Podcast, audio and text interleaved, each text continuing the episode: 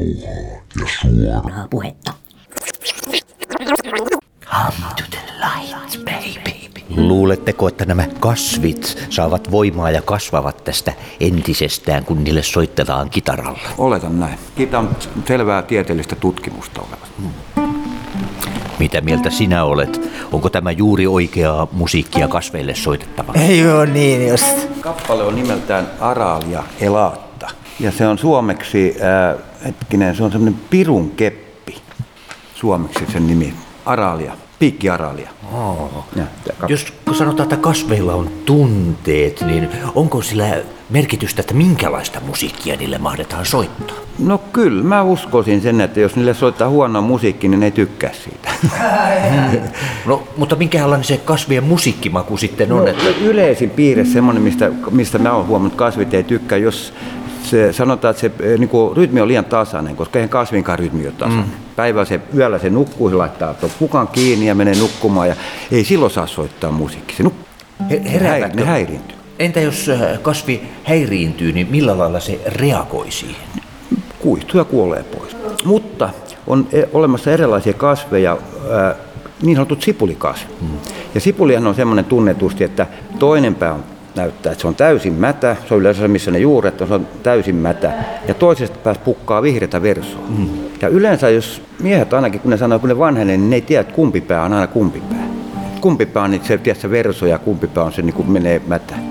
Eli ihminenkin on eräänlainen kasvi. Tavallaan. Siinä on niin samat ominaisuudet. Jos ei se saa ravintoa, se kuolee ja lakastuu.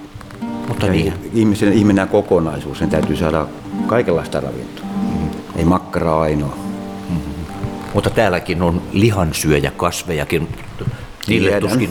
Tiedän. Jos yrität vegaaniravintoa niille laittaa, niin kuolevat. Jos tyrkytät niille jotain niin substraal tai mikä tämmöinen, mä en nyt halua mainostaa mitään, niin tämä muitakin, mitä kasveille voi laittaa näitä herkkuja, niin kuin niin sanottiin. Melassia ne syöttää jollekin kasveille. Ehkä vielä jostain löytyy joku lihansyöjäkasvi, jolla on sellainen tietoisuus, että sen voittaa seuraavaksi ravintolaan ja pistää pöydän koreaksi ja yhdessä vedetään pihvejä sitten. Hieno idea, tosi hieno.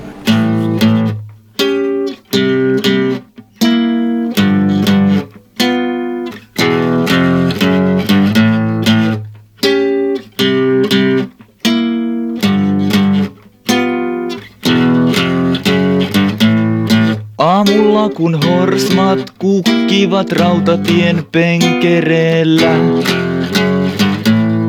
yöllä kun metsä on lasia ja valaistu väriaineella, odotan sinua luona vanhan tammen aamuun asti. Vedestä nousee kasvi.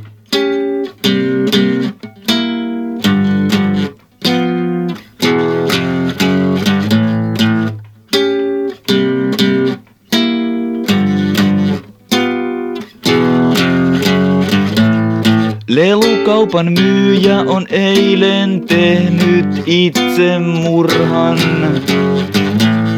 Lapset siis tänään lelukauppaan tekivät retken turhan. Mikään ei kestä, vanha valta murtuu, paitsi yksi, vedestä nousee kasvi.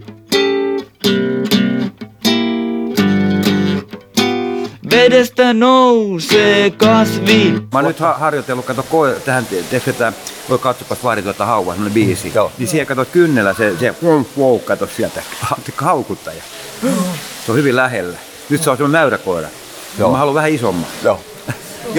Joo, siis se on vähän mielikuvitusta vaan ne nailonkielestä. Mä oon käyttänyt semmoisia foliokielien väliin sinne tallallua, että mä oon saanut sitä säröä. Aivan, ja välillä mä oon käyttänyt klemmareita. Sä oot äänispesialisti, ootko? No en mä nyt ihan spesialisti, mutta sitten mä oon käyttänyt myös klemmareita vähän vastaavaa silleen, että kieliä silleen, että vähän kaikkea on tullut kokeiltua.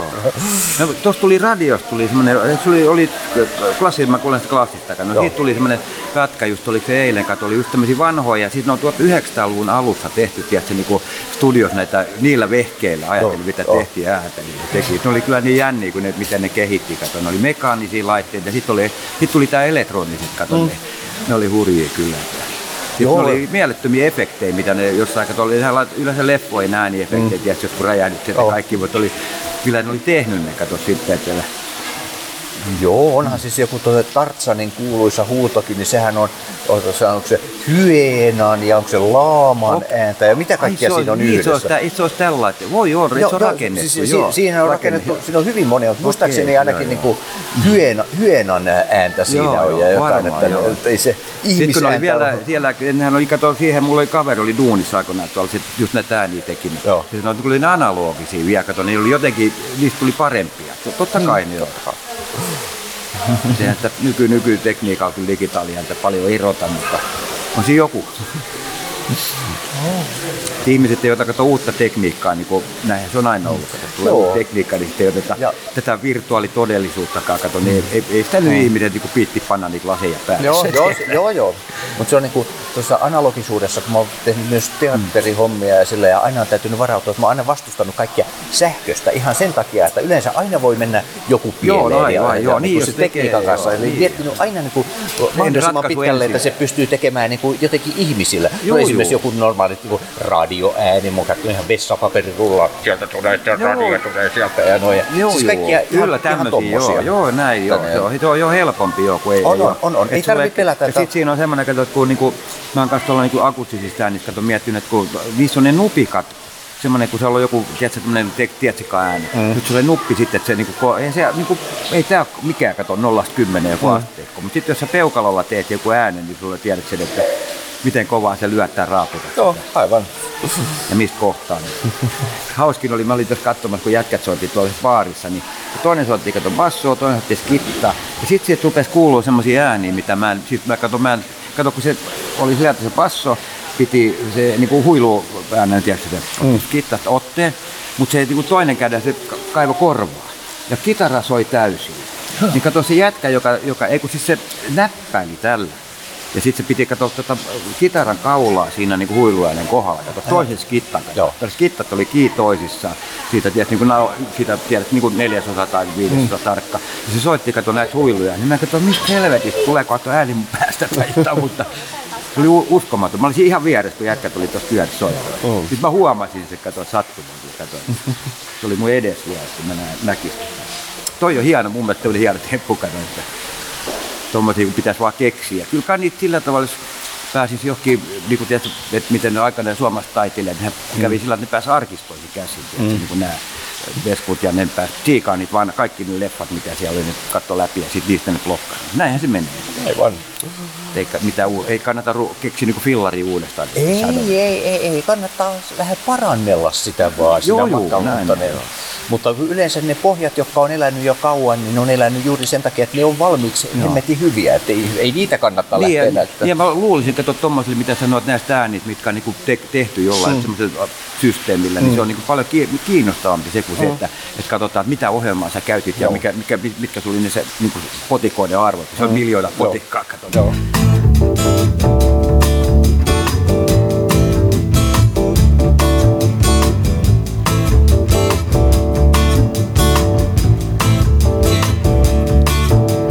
Lehteviä puita ja perennoita, köynnöksiä, hedelmiä, vaalenneita luita.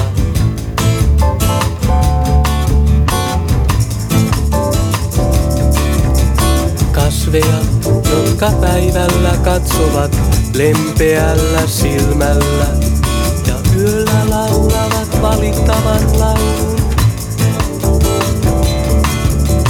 Kasveja, joita katsoessa tuntee vuosia nuorentuvansa ja kasveja, joiden lakastuessa syvenevät kasvojen puutteet.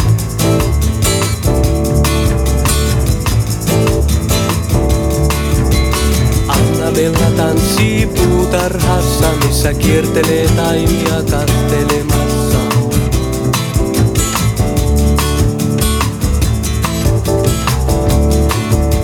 Roopehattu kertoo niille tarinoita, sillä kukat ovat hyviä kuuntelijoita.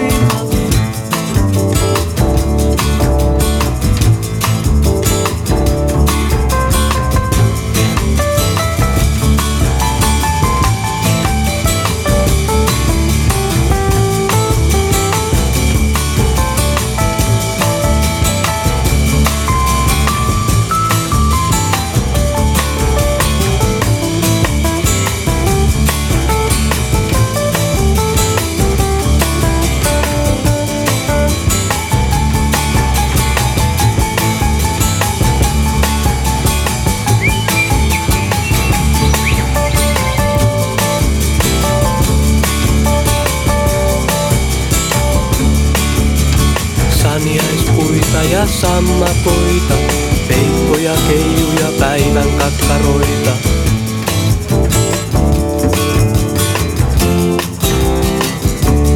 Sinun sydämestäsi punkkuilevat monet lähteet.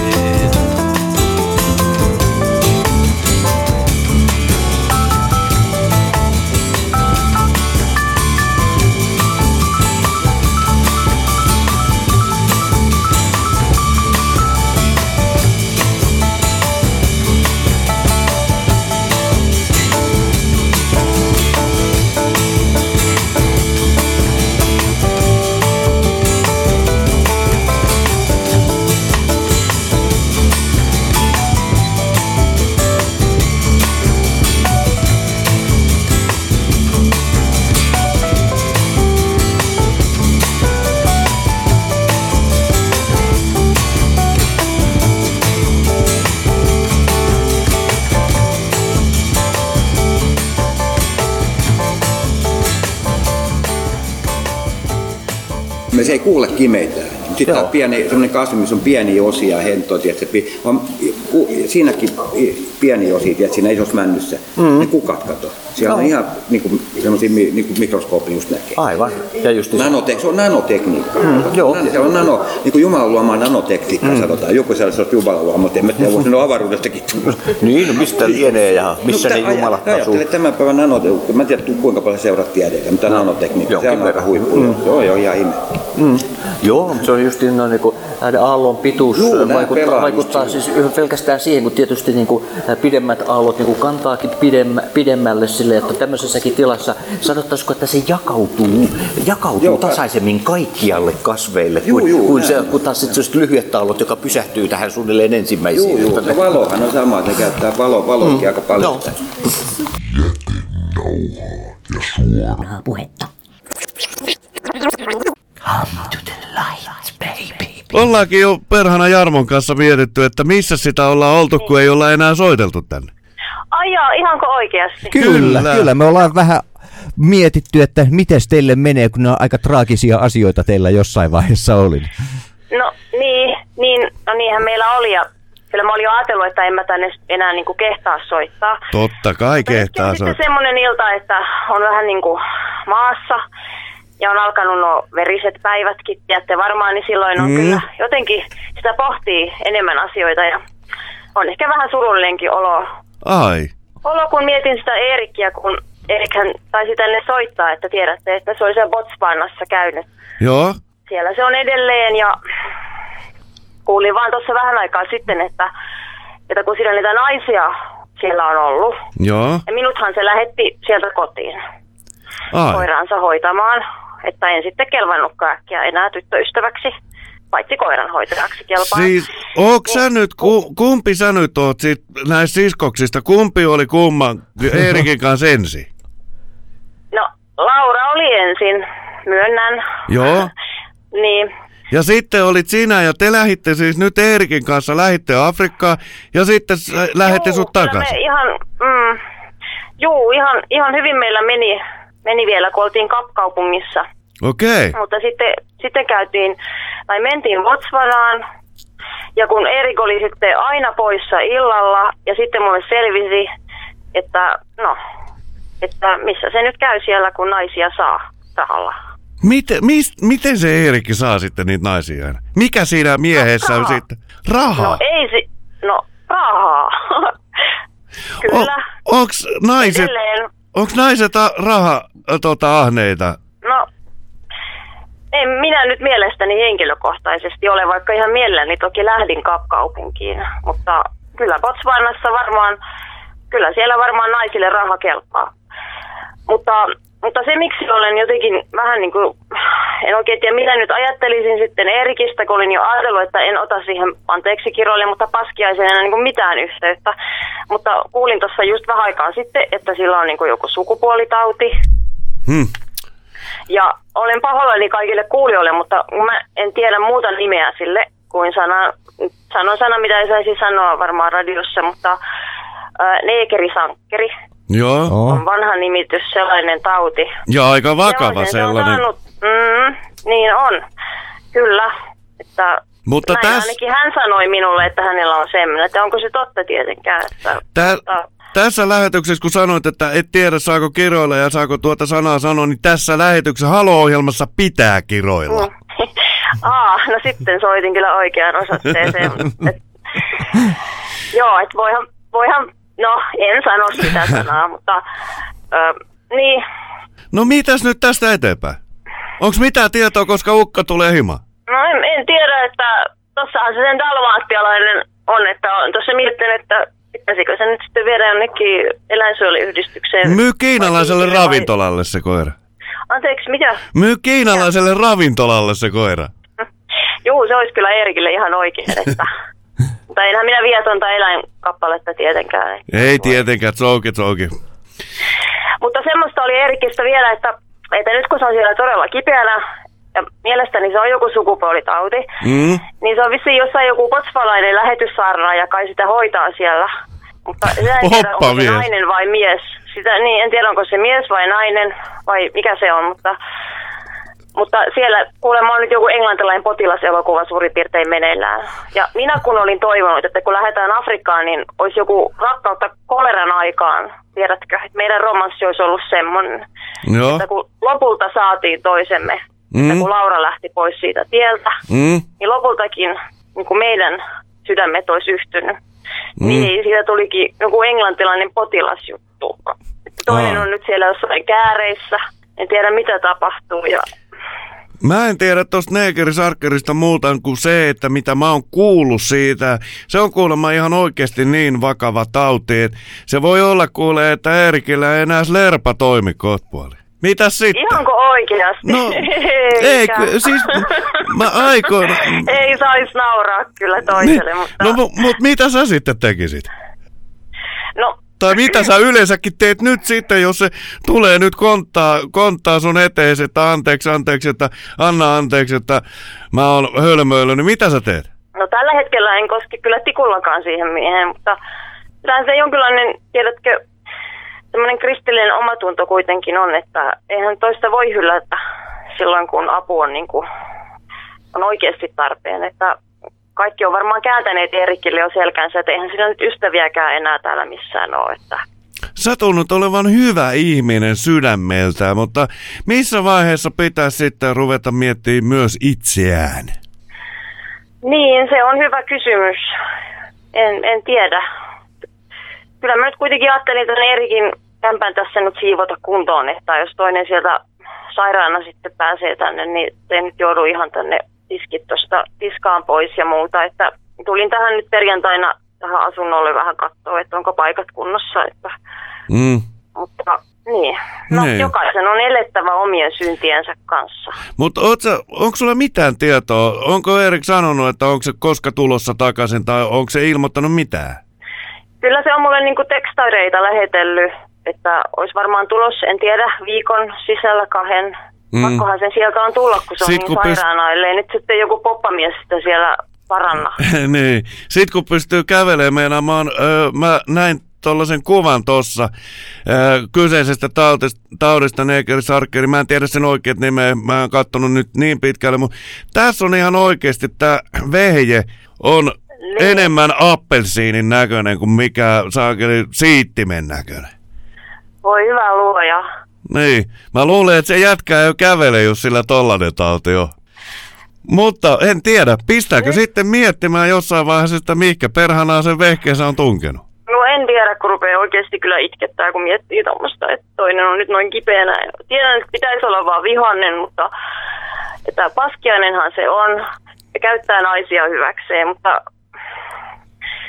Niin, no. Mä en tiedä, siis Jarmokin on tossa niinku pitkä aikaa. Mä en oo Halo-ohjelmassa, Jarmo on noin kauan ollut hiljaa. Ei, kun mä oon tossa ja kuuntelen ja mietiskelen ja kuvittelen, että miltä näyttää sinne appelsiinin mulkkuni. Niin, siis on, vakava asia kyllä on. Mutta sehän on vähän kuin paluu niinku Raamatun alkujuurille paratiisiin, jos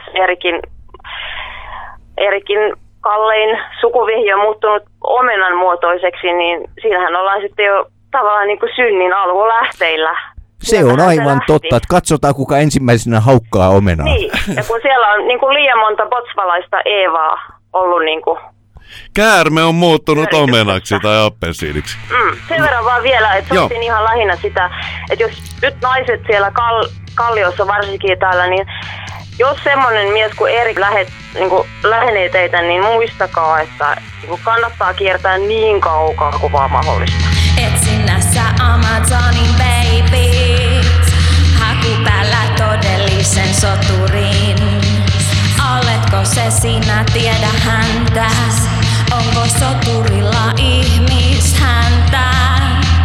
Et sinä saa Amazonin baby, haku päällä todellisen soturin. Oletko se sinä, tiedä häntä? Onko soturilla ihmishäntä?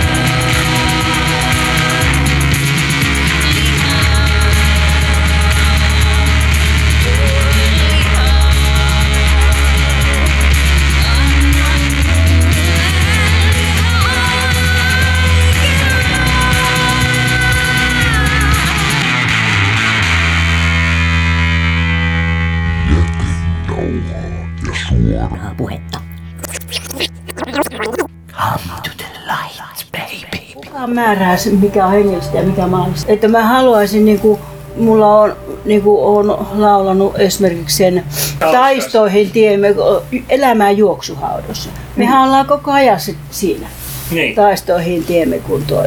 Ja sitten myrskyn jälkeen on Poutasaa.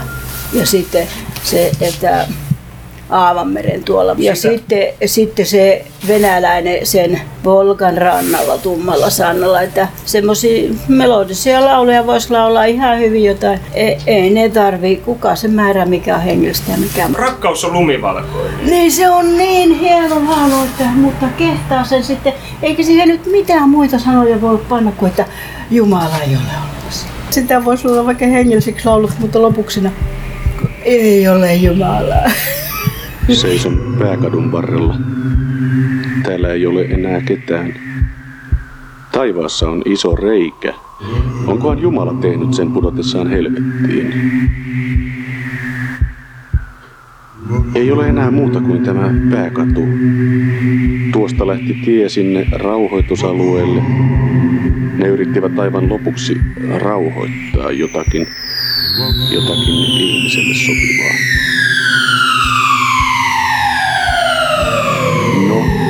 Eknaton rakastui kerran aurinkoon. Minä tein leskenlehdistä voita. Silloin oli kevät ja keväällä maa oli tuoksuineen kuin lämmin hapanleita.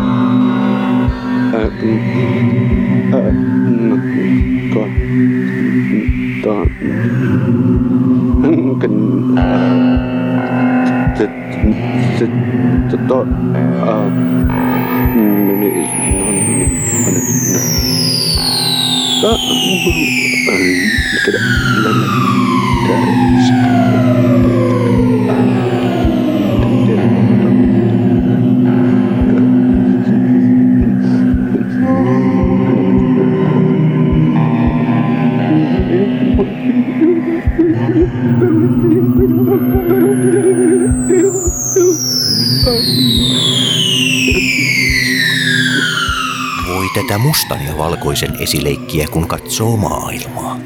Jätenauhaa ja suoraa puhetta sekä Jarmo Suomi ovat jälleen olleet seurassanne. Me toivomme, että olet saanut elämääsi jotakin, joka tuntuu jossakin. Meidän oma mielemme on se kaikkein herkin kosketusnäyttö, joka reagoi aina, kun sitä kosketetaan. Painalluksen ei tarvitse olla kova, mutta aina jotain tapahtuu. Me olemme pikkuruisia matkapuhelimia, matkalla jonnekin. Näkemiin.